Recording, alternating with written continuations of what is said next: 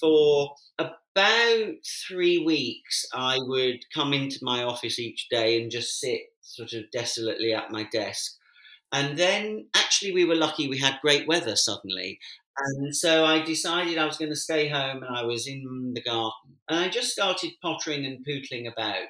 And I've always done a little bit on Instagram. And then I was starting, I thought, oh, I'm going to sow my tomato plants, I'm going to sow my sweet peas. And I thought, oh, I might make a little video of it and put it on Instagram. And it got such engagement. And actually, it eventually developed into what we called the Lycett Lives. And they were at 3.30 every Monday to Friday. And I did them, I think, March through to September. And it absolutely saved me. And it's quite hard not to cry talking about it now because actually it meant that I had to go and brush my hair, wax my moustache, put on some proper clothes, go out into the garden and do a bit of what I do, a bit of presenting and a bit of me. And it gave me a discipline and a purpose and a bit of sense of having created something each day. And it was as absolutely almost life saving for me because it, it meant I was able to feel that I had a bit of a need and a purpose. And lots of people have been amazed. I mean, I get a letter probably every week from people telling me how much they enjoyed it, how entertaining it was, how much help they found it. And I always reply saying, Well, you all helped me as much as I was helping you.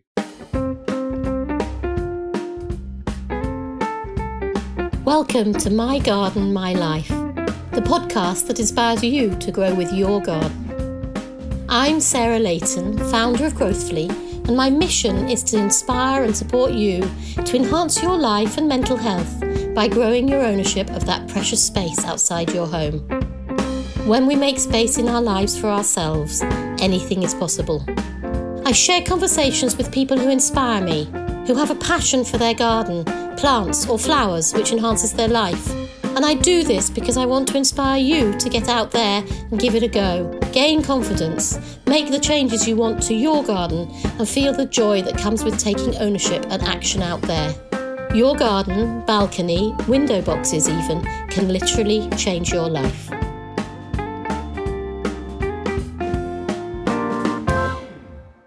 Don't you just love autumn? Even as the days shorten, there is so much to enjoy.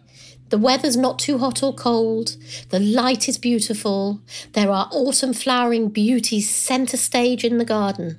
For instance, right now, the hydrangeas are taking on their deepest hues in my garden. The echinacea and sedum are flowering, the grasses are in full elegance, and the cercis leaves are beginning to colour up. Today's conversation actually took place several months ago with the wonderful Simon Lycett, florist extraordinaire. Simon is known for his sensational designs and has, throughout his career, created floral wonders, ranging from the flowers for the film Four Weddings and a Funeral to displays at royal weddings and other high profile events. His style is sensational, bright and extravagant and blousy. There really is nothing quite like it. Simon and I spoke after lockdown began to ease and had a really moving conversation during which we discussed the challenges he'd faced during lockdown when his business, carefully developed over 25 years, disintegrated suddenly. And he found solace and sanctuary in his garden, beginning what he called his Lycett Lives on Instagram. We discussed Full Bloom, the US hit series he recently hosted and judged, which aired on More 4, how it came about via a DM on Instagram, and the challenge of filming whilst managing the fallout of Lockdown 2. One of Simon's pet topics is the importance of community gardening and the life changing role nature can play in supporting young people of all backgrounds, helping them to build a future and a career. And we spoke about this too. It was, all in all, a very rich conversation, and I hope you enjoy it. So, hello, Simon. It's so lovely to have you here, and thank you very much for joining me. Sarah, thank you. What an honour. What a privilege to join you, and thank you. it's very sweet of you to say so. And we've been having a chat beforehand. I always, I, I can't help referencing our chats beforehand, and I've been admiring that wonderful wall on your behind you, your backdrop. Well, I'm talking to you from Lycett Towers, which is what I comically call the series of railway arches in South London, where my company is based. And so I'm in my office, which has really been neglected because we've had 15 months of inactivity as an Mm. event based florist. But it's been lovely to be back in the office, getting it all tidied again, because it does feel as if events are starting to happen again. So if you hear the odd train thunder overhead, please excuse it. We're in our Victorian Railway arches.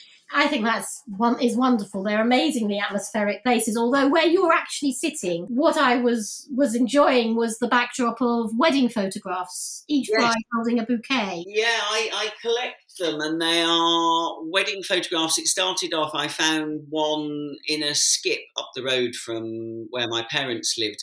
And it was a couple who had no children. When they died, the house clearance people went in and it was just found on top of the skip. And they're a oh, fascinating social history. So the only rule is that one of the couple have to be holding a bouquet, but that's my only rule. I'm happy to have people I know, people I don't know, and I can buy a few new ancestors if I see them in a junk shop.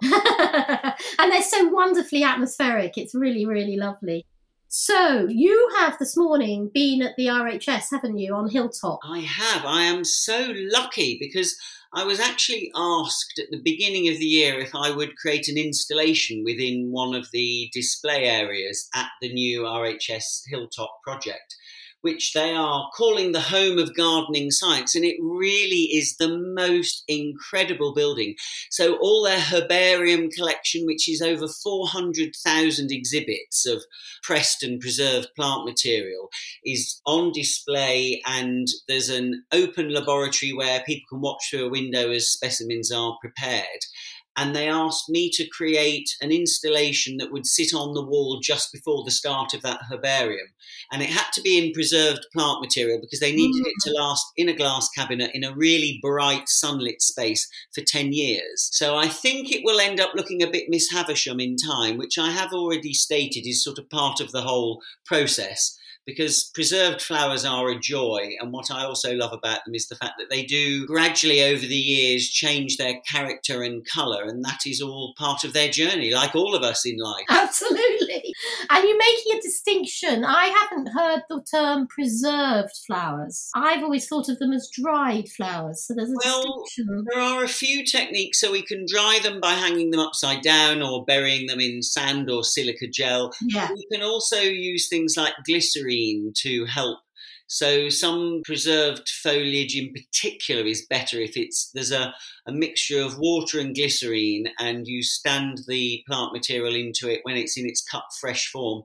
And as it draws up the glycerine, it starts to just gradually hydrate the cells of the plant material. So it's never as dry and brittle and they retain a little bit of their original character. Right. And then they'll retain more of their colour as well, won't they? Yes. Yes. So, one of the things I am really interested in in terms of the gardening world as well as the the mental health benefits obviously which we'll come on to is around sustainability and diversity. The, the sort of decolonization stuff that's becoming much more well we're becoming more aware of it. It's it's becoming something that is is in the atmosphere really now. And I wonder where you are with that, how you, how you feel about it. I know you've just done a display, haven't you, with the Garden Museum, which was all about sustainability. It was all about, actually, this year it was at the Garden Museum, it was for British Flowers Week, and it was all about health and well being and sustainability, and really just recognizing the fact that our gardens are incredible resources for those of us that are fortunate to have our own, mm. or if we're able to access public parks and gardens and places like the RHS Wisley just to be able to be amongst nature. And I live in London, you live in Oxfordshire. You're lucky you can go for a fairly short walk and be amongst countryside, rural gorgeousness of trees and greenery. And for me, I live in South London where it's I'm lucky. We I live in a street with front and back gardens, but I also have a workroom in Camberwell where there are lots and lots of high-rise social housing with not a lot of greenery around. So, what do you think the the message is around that? I we before we started recording, we were getting a bit political, weren't we? Around I mean, gardens. It, it's so it is so challenging, and I think there is so much money thrown at so many incredible projects, creating vast housing schemes. But it has been reassuring. I mean, where my workroom is is just up the road from Elephant and Castle in South London, and actually they have created the most incredible pocket parks all throughout their new housing development. And I sit in the traffic as I drive to meetings and look across, and there is the most exquisite planting amongst these new mm. blocks of, of social housing that have been built. So I do feel there is an acknowledgement and an, and an awareness of the benefits of adding in green spaces. But my worry about it is there's nothing very community based about it. Everybody moves into an area where there's a green space that's managed by the management company. Yes. So there isn't a lot of uh, investment and ownership by the community. And I think that's the sadness because I've also been lucky enough to work on one or two projects with the RHS where some of their gardens from Chelsea Flower Show have been repurposed. And one of them is in Angell Town in Brixton, near where I work. And I was involved with them as an outreach program before the garden even went to Angell Town. And we just turned up to this really desolate square where there were a couple of broken swings and a slide and some fences that were half broken down, some very neglected flower beds, and it was a really sad, depressing area onto which a lot of houses overlooked and they were trying to get some feeling and sense of community. And there's an incredible guy who was there who was doing some gardening with a lot of the local youngsters. He had some of the school kids there. And we went along just with a load. It was in the spring. We had a whole load of anemones and tulips and daffodils, all lovely British seasonal flowers. And we just set up a table and started making bunches and giving them to people as they walked past. Oh, and how lovely. engagement was magnificent. And I've continued to, to be involved with them and was there when the RHS garden was relocated there. And it's been fascinating to see and talking to youngsters who were really struggling for a lot of reasons um, because of some family issues and just the environment within which they were being brought up meant that they didn't have much exposure to nature, to growing, to gardening, and all the add ons and the benefits. And there was one young guy who had been inspired to go to catering college purely from seeing herbs being grown within that garden square. Well, that's amazing to find that something like that can can become life changing. Absolutely, absolutely, and and we need we need a lot of it. We need a lot more of it. And I'm thinking about. I was walking in Ealing recently. I know exactly what you mean about the the managed space, the space that's been put there, and it looks lovely, and there are trees and planters, and and not too municipal planting. You know, planting that mm-hmm. is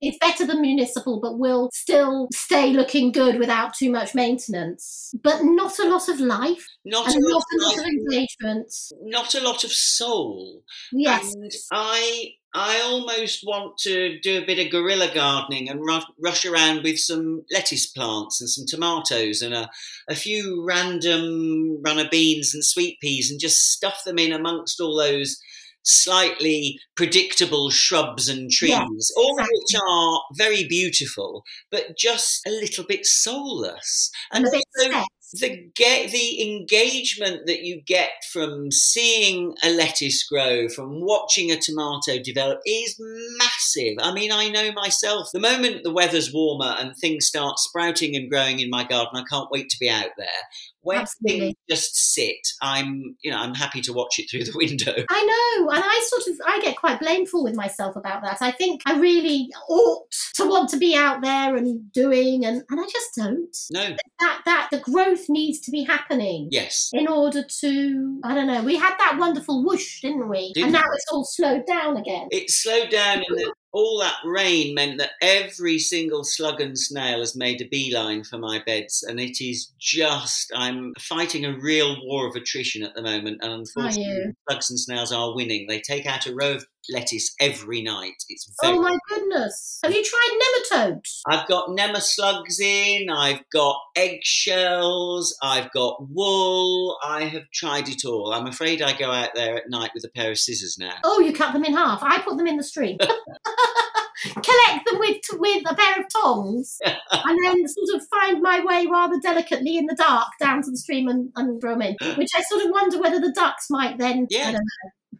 So during lockdown, obviously, the majority of what you do is events based displays, parties, weddings, all the things that we haven't been able to do. I'm imagining that that meant that work became very, very slow. And I and I saw you doing your lovely pottering around your garden, chatting on Instagram. Yes, it was. I mean, it, it, in March when we were put into lockdown, I watched the business that I spent 25 years creating and that employed 14 people just run like sand through my fingers. It just disappeared, literally Yeah. almost overnight. All the work stopped. And randomly, I was actually on my way out to film in Los Angeles for a TV show that I've been working mm. on out there. So I was in an extraordinary position where I was in Hollywood in a suite in a hotel, having been flown out very comfortably and was it was all hair, makeup, given the script. Here you are. I'm presenting. I'm the host and one of three judges on this competition. So that was very unreal and fabulous. And at the same time, I'm having to send send emails to my brilliant, brilliant team, who some of whom have been with me for 20 years, to say I think I might have to make redundant.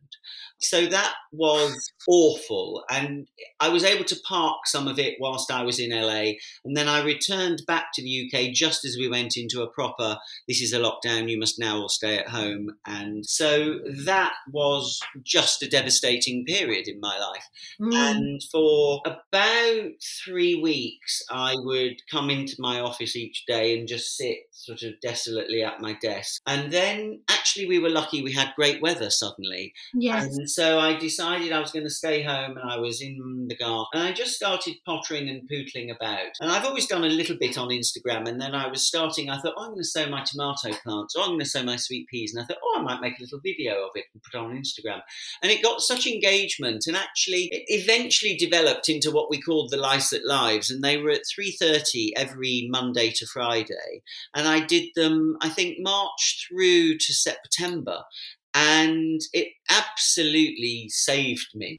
And it's quite hard not to cry talking about it now because actually it meant that I had to go and brush my hair, wax my moustache, put on some proper clothes, go out into the garden and do a bit of what I do, a bit of presenting and a bit of Mm. me.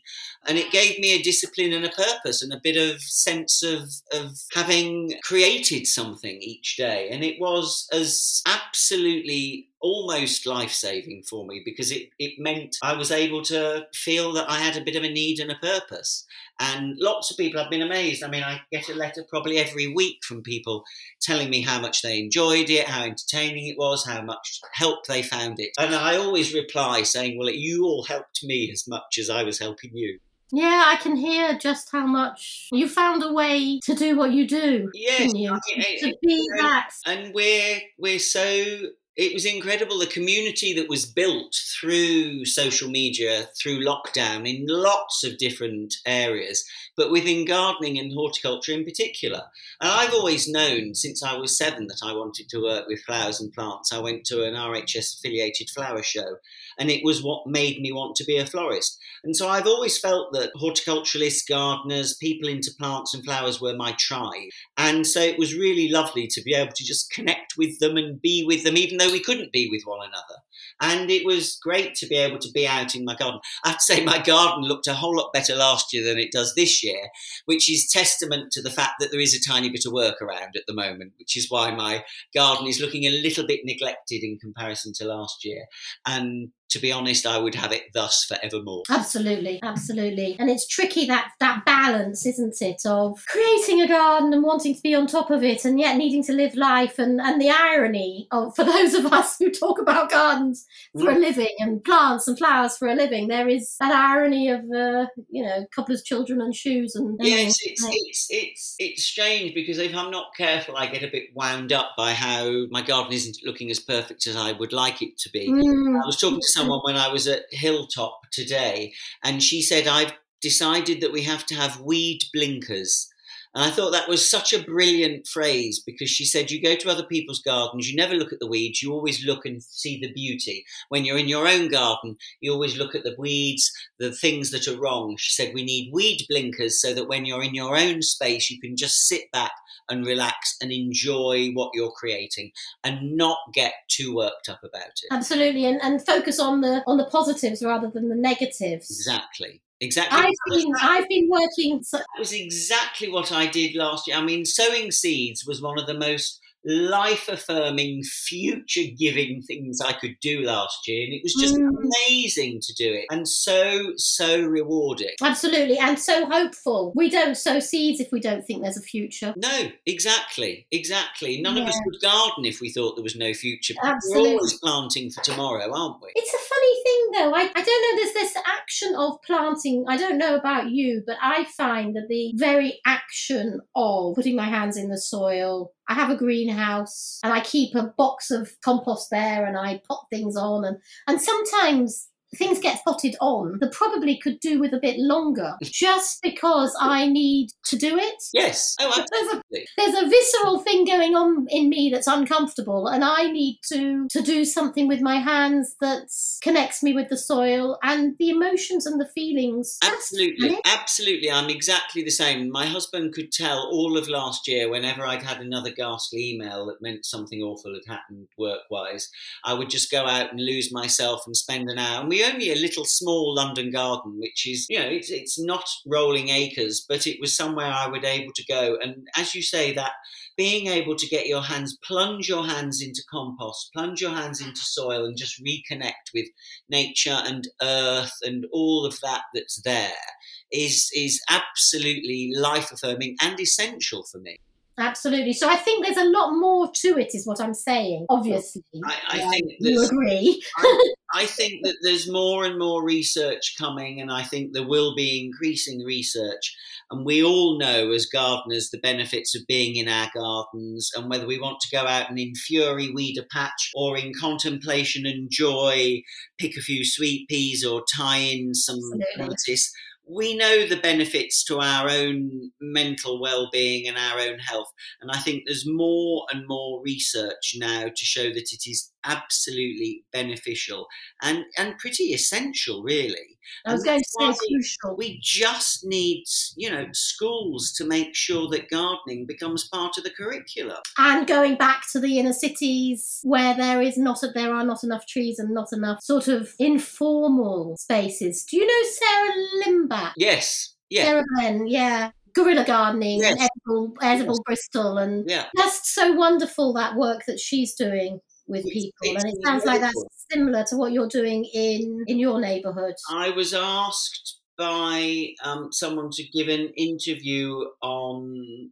Simon's London for for a thing, and one of the questions I was asked was if I was mayor for the day, what would I make legal? And I said gardening and growing anywhere and everywhere, just whatever. Just everybody at the bottom of a tree on your street, you have permission dig up some of the soil and plant some other things. Don't just have that boring old tree that everybody walks past and that the dog pees up. Create gardens, create growing yeah. spaces that yeah. engage people so that everybody feels invested in it and wants to be part of it rather than walking past it like street furniture. Absolutely. Have you come across the pothole gardener? Yes, I love those photographs, aren't Isn't they? Isn't that wonderful? Brilliant. Oh, incredible. Absolutely. Just wonderful.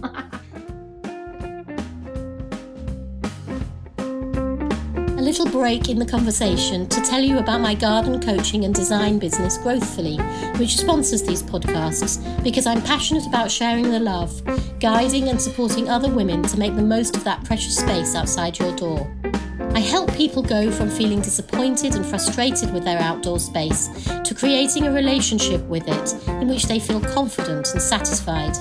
Instead of looking out the window and feeling sad, I can help you step outside into a place that lifts your heart, all without taking over. I offer a collaboration. I share my skills with you through coaching and design packages, and I'd love to help you. So if this sounds interesting, please visit www.growthfully.co.uk to find out more. I can't wait to help you. Tell us about being a judge in Los Angeles and how that came about and, and what it was like. Because it looks, as you say, it's all very glamorous. I wonder what the actual experience is like. And, and had you been doing that before lockdown or was it completely affected by lockdown? I was approached probably, well, are we in 2021? We are. So in 2019, I was approached. So probably the sort of middle of 2019, I got a direct message on Instagram asking me if I might like to be involved in a new TV show on floristry being made. And ah, that's incredible. And so I responded in a slightly sort of, well, oh, would you like to email me the details? So they emailed back and it was a competitive floristry show. And I thought, oh, there's no way I want to be a competitor in a floristry show. So I emailed back and they said, oh, no, no, no, no, we want you to be one of the judges. in fact, we'd like you to be the host and one of the judges. And I was like, oh, okay. And then I thought, well, do you know what? Because for years I've done floristry on TV. I did the Alan Titchmarsh show on ITV every afternoon for eight years. And so I've done lots and lots of daytime TV and various bits and pieces across different channels. And lots of people say, "Oh my god, it's brilliant! Why don't you have a show? It would be great to have a sort of floral equivalent of Bake Off." Yes. And so for years, production companies have been trying to get something to happen, and I must have filmed eight or ten different they're called sizzles or pilots, so yeah. tiny tasters yeah. that get sent to commissioners. Nothing's ever come of any of them. So I thought, well, this will go in exactly that same way. But you know, I'll I always think I'll keep banging that floral drum. And then I was asked, could I have a Skype meeting? So I had low. This is before we all got used to Zoom. This is pre-lockdown in 2019. So I was asked, would I do a Skype call? So I had a Skype call with this girl who was from a casting agency, and we got on and we chatted. And then I had one Skype call with someone from a production company, lovely Australian guy. And at the end of it, he said, Well, yeah, we would like to offer you this role as the host and judge on the show. And I was like, What? You'd come out to LA, you'd come out to Hollywood, and we would film it, and blah, blah, blah. And I was just thinking, this is ridiculous. and so I thought, well, I'll wait till the airline ticket's in my hot, sweaty palm before I really believe it's happening. But before I knew where I was, it was all there was a contract sent over, and it was signed, and I was so I flew out in February of 2020, and we started filming and then we had to stop okay. because of lockdown. Um, so I flew yeah. back to the UK. So we had started filming, and it's a 10 episode, there are 10 florists, and it's over eight episodes. And we'd filmed two and a half episodes, and we eliminate a florist after at the end of each episode. We'd filmed two and a half episodes, and then we had to stop because of COVID. So I returned to the UK, and then I got a call in June saying we're going to start restart filming in July. And I said, oh, okay. And there's a travel ban, so I wasn't going to be allowed into America. But I work in America, so I have a O-1 visa, which means I'm allowed to work. And I'm sponsored by the production company. So they were able to get their lawyers to apply for a travel ban waiver. So I was able to go. I had to, I flew out 13 hours on a plane in a mask is not a lot of fun, but no. nurses have spent, and doctors have spent much longer in masks. So I'm not going to complain about that and I arrived, and then I had two weeks of quarantining in my hotel room, where I literally was allowed out for one hour a day. Um, oh, and, and, I had a kapok tree outside my window, and it became my friend, and it became the thing that I would post about on Instagram because there wasn't a lot of greenery in my view. But no. this kapok tree was amazing with its trunk that looks like a dinosaur and these incredible pods that look like a big mango that burst open and spread fluff everywhere. So that was quite interesting. And I had two weeks of quarantining, and then I was let out, and then they delayed filming by another two weeks. So I had a month in LA, but used to just wander around the streets of Hollywood. I was in a sort of Burbank is the neighborhood I stay in, and unbelievably beautiful gardens. Oh, beautiful beyond belief gardens where rose would be growing next to a fruiting orange tree, next to a tree fern, next to the most amazing Scots pine, all in one garden, all thriving. Just amazing. amazing. Incredible yeah. climate, so fascinating. And then suddenly we started filming, resumed filming, and got a whole season done done, the whole series done, and I flew back to the UK at the beginning of September. And then it was released in Thanksgiving holiday time in America, so sort of in that sort of November, December time. And went well because in January they said we'd like to do season two. So I flew back out in March and we shot for five weeks, very succinct. So I flew out. I didn't have to quarantine for more than three days. I was tested every step of the way. And whilst we're out there, we are kept in a bubble and we are tested every two days. And we filmed season two. And that launched, I think, two weeks ago. And it is alleged that we might be being nominated for some Emmys, which is So I saw that. indeed. Yes, I saw that on your Instagram. How amazing. And the excitement is because it's only at the moment it's only viewable in America and Canada on HBO. Max and HBO Max Pop, but it is now being trailed on Channel 4, E4, and More 4. So it is coming to the UK soon. Oh, wonderful. Yes, because you need it to land here, don't you? This is where you live. It needs to It be. is. It is. yes. I think I need it to land here. I'm also slightly nervous of everybody now knowing who I am. Yes, and you don't. You're not someone who isn't distinctive. That's a double negative, but you know what I mean. I know You're pretty exactly what distinctive. mean. The face mask is quite useful at the moment because Yes. like, they hide the ridiculous moustache. Yes, that's an incredible story from one Instagram DM. Yes, exactly. You never know, do you? And I love your modesty that they thought you wanted to be a you, that they that they wanted you to be a contestant. I mean, it, it was. I mean, it, I still find it extraordinary that I'm the host of an international TV show and a judge on it. I find that really extraordinary. I've worked in TV, wanted to do more TV for years and years. I presented a documentary for BBC a few years ago where I flew out to Kenya to film and look at roses being grown but this is i mean it's a it's you have to be really careful what you wish for because it's absolutely what i've always wished for i'm so lucky Oh, how amazing! And you mentioning the, the the roses in Kenya actually brings me on to something else I wanted to ask you about, which was a, which is a sustainability within floristry. Because obviously, though these amazing displays that you create, how do you square that? How do you work with that? Because it, it's obvious to me talking to you that you really are passionate about the environment and well-being, and then there are these amazing displays of flowers that presumably some people take things home, don't they? But They do. I mean, and, and a lot of the flowers that we use have been imported. So they've flown a few miles. And nearly every client of mine really doesn't want British flowers. They don't want seasonal flowers. That's not their look. That's not their jam.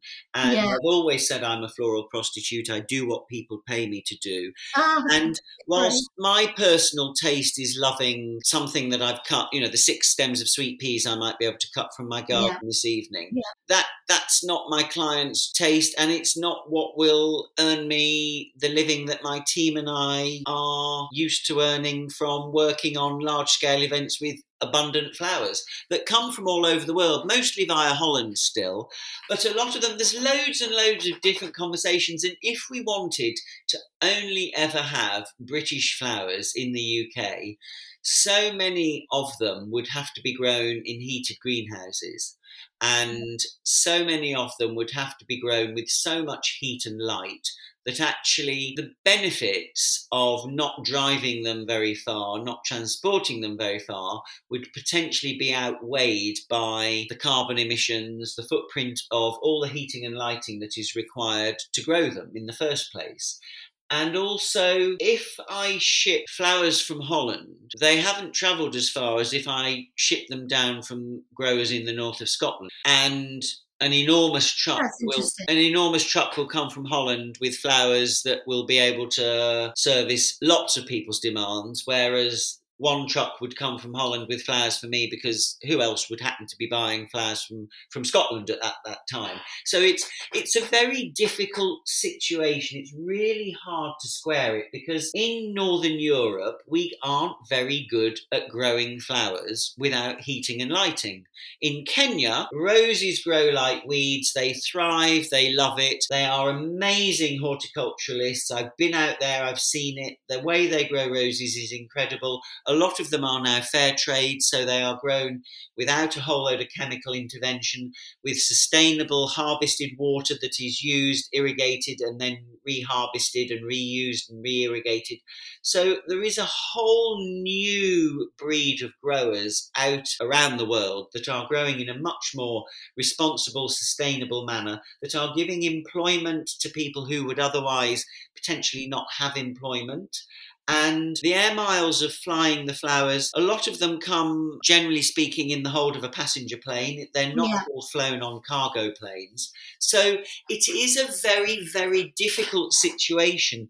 And I don't know how we will ever be able to really, truly change that situation until everybody realizes that if you want something totally and purely seasonal, it really, really limits your choice. And I mean, I have an organic veg box scheme each week and I love it. My favourite passion after flowers is cooking. And so my joy is the fact I get this random box of veg that I have to think of things to do with each mm. But even I, by the middle of March, I'm a bit bored of swede and red cabbage Absolutely. because that's what there is then. And so I'm always excited when the first courgettes have arrived, and I know that they're transported by land from an organic grower in Italy. But even so, they've still had, you know, there is a repercussion for having the treat of a courgette. So I just do not know how we are ever going to to be able to really change it or until we change people's behaviors. And we can do things like I try small steps. So we try to avoid using floral foam wherever possible because yeah. that's not great for the environment. It's also horrid to work with. We try as far as possible to repurpose plants that we use. We work alongside the Royal Marsden, the Trinity Hospice, Thrive, the gardening charity, and Floral Angels to try and reuse flowers and plants from events to give a little bit more joy to people for a few more days. But it just is really challenging. And unfortunately, the events world is an incredibly waste generating industry. Mm. But it's also an industry that brings in millions of tax dollars each year, ordinarily, and employs hundreds of thousands of people. And gives a lot of joy. And gives masses of joy. Yes, Sarah, thank you. That is so important, is you know, the joy that it gives. And in the same way as, gosh, isn't it lovely just sometimes to eat a ridiculous beautiful piece of steak or lobster or something. I don't want to do it every day, but those little moments are what make life magical. And in a way, that's what the floral industry does on the events in the events world is we're those little sparky moments of joy in people's lives. Mm. and i couldn't ever deny anybody that. It's so interesting isn't it? Because there's this question around everything in our lives really. Mm. this how do we square? It's good in some ways it's not good in others. Yes and what are we going to do about a world that the cl- climate is obviously changing you know we're experiencing that. Yes. How how are we going to how are we going to deal with it? How are we i mean all of a sudden we're all going to have to start and grow different things. We're going to have to live in a different way. Houses now need to be built with air conditioning or with different types of um, windows and shuttering so that people can he- keep heat in or heat out. It's it's extraordinary. The whole world needs to change, and we're just so bad at accepting change and also, it's so difficult because if we each as individuals do these tiny steps, then you look at what's happening by large international companies that deliver to us on a daily basis that we all use, but still we're aware of how damaging what they're doing is. As I drive from home into the flower market at five o'clock in the morning, I must be passed by 10 white vans, all with a delivery logo on, all coming from a central depot. And the carbon footprint of that alone, that didn't even exist as a thing five years ago, is now massive. And yet we all buy into it. And, uh, you know, there's very few people in the country that don't submit and do that lovely, convenient, press on the app, order it, and get it delivered. Yeah, yeah. yes, it's very. Uh, there's so many layers to all of this, aren't there? So many. So many layers. Hmm. I think we might. Have I missed anything? Don't think so. I don't think so either. It's been lovely talking with you. I've really enjoyed it. It has been absolutely fabulous. Thank you so so much for having me. I'm thrilled and delighted and excited to know that I am the first male interviewee you have had. yes. And I did puzzle over that. I've tended to talk to women because, well, I suppose my experience around mental health and gardening and well-being and the way in which gardening has supported me and in and creating gardens of my own and with clients. So there's something about the women's experience that is that I want to bring out. And that has been my my emphasis on women really. And it's lovely to talk to you too. Well, um, it's interesting, isn't it? I mean, I employ all women, bar one other man in my company, and I employ mostly women freelance florists. And I was at RHS this morning and it was spectacular. Sue Biggs, who I know you've interviewed. Yes. What a powerhouse. Incredible. And almost every single person that she acknowledged for having been so incredible within the RHS in achieving the new Hilltop Centre was a woman. And so I think our niche of flowers, floristry, growing, gardening, horticulture is an incredibly female strong industry where it is spectacular to see that there is a level of parity is the wrong word, equal respect. You know, all the gardeners and horticulturalists that I consider heroes in my lives are actually heroines and goddesses because they are all women. Oh, that's interesting. I'm just thinking as you're talking that there isn't really a playing field within design yet. If you look at the sort of role of designers at something like Chelsea or Hampton Court, there is still a male. Is it still a male dominated world? Still, melanated, still male dominated world. I'm thinking of Sarah Eberle and I'm thinking of of there, there are women designers, but they're just not as many. Not as many. Um, no, and I was I was catching a conversation this morning that was on Instagram. Diarmuid Gavin. Yeah. did I don't know if you caught this. He was doing an IGTV. He sits and he chats to camera. Yeah. I think it's with his son, and he was talking about the RHS, and he was talking about the lack of diversity actually rather than yeah. women particularly but he was talking about black black people and diverse representation there and the difficulty that it is it is so difficult and it's the same in the floristry world and I sit on the statutory committee of New Covent Garden Flower Market and it's something that we are desperately trying to encourage more people from every background to want to explore the options and possibilities of working within floristry, New Covent Garden Flower Market as wholesalers, any of that. And it just is very, very challenging. And I don't know what the answer is. I really, truly don't. I wonder what's going on. That people, I, I think there's something very truthful about the idea that if you don't see people doing something, who look like you and are like you, then it's hard to imagine yourself doing that. Absolutely. And to feel welcome in Absolutely. that. And I think that that is why I have always been so lucky. I knew I was gay all of my life. It was something that was still not accepted in my youth, my childhood and youth. And I have always been so lucky to have the support within the floristry world, within the horticultural world, of people that I could quite clearly see were me in years to come were gay men, gay women, straight men, straight women who had an understanding of my sensitivities and my viewpoint.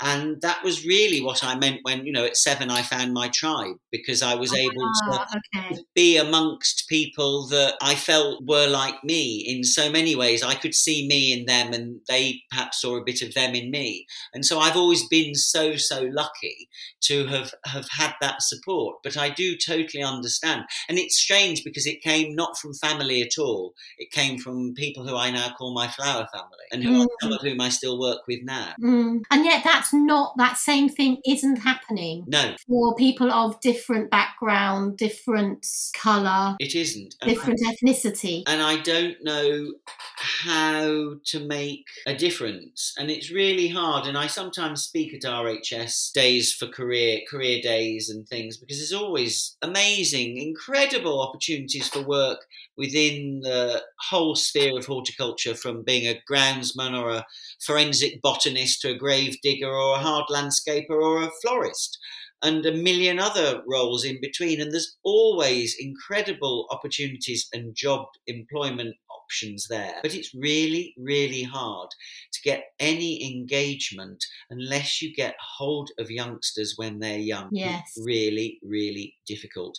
Talking to kids that are in their 16, 17, 18, you'll find the odd one in amongst a class that will be interested in what you're talking about. But most of them, they simply do not want to work in any job that involves being out in the cold, in the wet, in the rain, dirty hands, not with a computer, not with a device. It's it's strange and it's hard and it's frustrating. So that's that that points to the getting to them young, doesn't it? As you Absolutely, said, absolutely. Getting to And my husband, my husband used to be a head teacher at a primary school in Stoke Newington, and they were lucky enough to have a school garden. But they only had a school garden because I was partly involved in helping give plants from previous jobs, and they had a couple of members of staff who were into it and gar- and into gardening, and then they had some PTA funds who helped support it. But unless that happens, it's not something that is widespread because it doesn't become it's not something that the government consider should be on the curriculum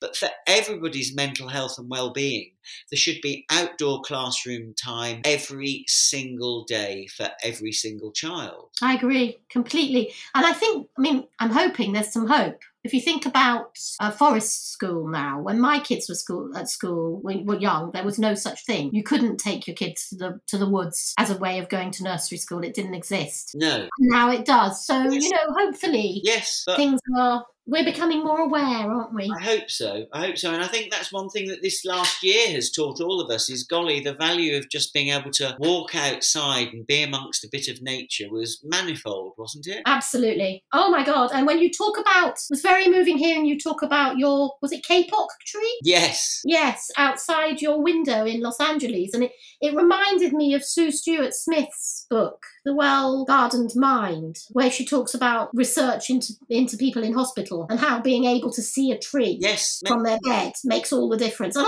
it's so obvious, isn't it? Isn't it? It is obvious, but then you still see, I mean, I still see blocks of houses being built. I'm talking to you now from my railway arch, and behind us used to be some deserted tennis courts on an estate of social housing. And the tennis courts have now gone, and huge high rise blocks of flats are being built, which is fabulous because people do need housing. But they've been built on what were basically two pocket parks that were green spaces where no one did much other than walk their dog or occasionally a child might kick a ball about. But it was some greenery and they've now gone. Yes, trees were felled in the process. And that is just so sad because in an area where we needed a bit more, we've got a bit less. Yeah, I mean, we could go on for ha- for hours. And We what could. We could. I'm gonna. I'm just gonna mention one more thing before we stop, which is I was very horrified to hear recently that they've taken. I haven't seen this, but apparently the trees have gone from in front of St Pancras Station, not St Pancras, Euston in front of Station. Euston. Yes, they have. I think. I mean, I think there's lots of talk in various schemes of them being replanted planted. But yeah, I mean, it will, and we know that they're going to be replanted with one of those very nice, very beautifully managed areas of planting that we've already talked about. That will Yes. have no soul and no spirit. Yes, and no age. Those No. trees were huge, Yes. and they've been there for forever. Yes, It's they've- very heartbreaking, really. because I hate seeing a tree being felled. It's very sad. Yeah, yeah. Oh, well, thank you, Simon, very, very much for coming and chatting with me. I've really enjoyed it. It has been a pleasure. I hope the trains thundering overhead haven't disturbed the ducks that I know are outside your door awaiting. I can't hear your, your trains at all, and my ducks are not currently here. Sarah, it's been lovely to chat. Thank you for having me. my pleasure. Thank you for coming. Gosh, there was a lot to talk about, and I felt as if Simon and I could have gone on for hours. I hope you enjoyed it as much as I did. Links to anything we mentioned are in the show notes, which are on my website at www.growthfully.co.uk, and you can find us both on Instagram. Simon is at Simon Lycett, and I'm at Growthfully. You can also currently watch Simon on Full Bloom, airing on More 4, and visit his website at simonlycett.co.uk. The flowers there are amazing. Do please take a moment to subscribe, rate, and review. It helps others find the conversations, and I do a happy dance every time I know you've enjoyed it. That's it for today. I look forward to chatting soon.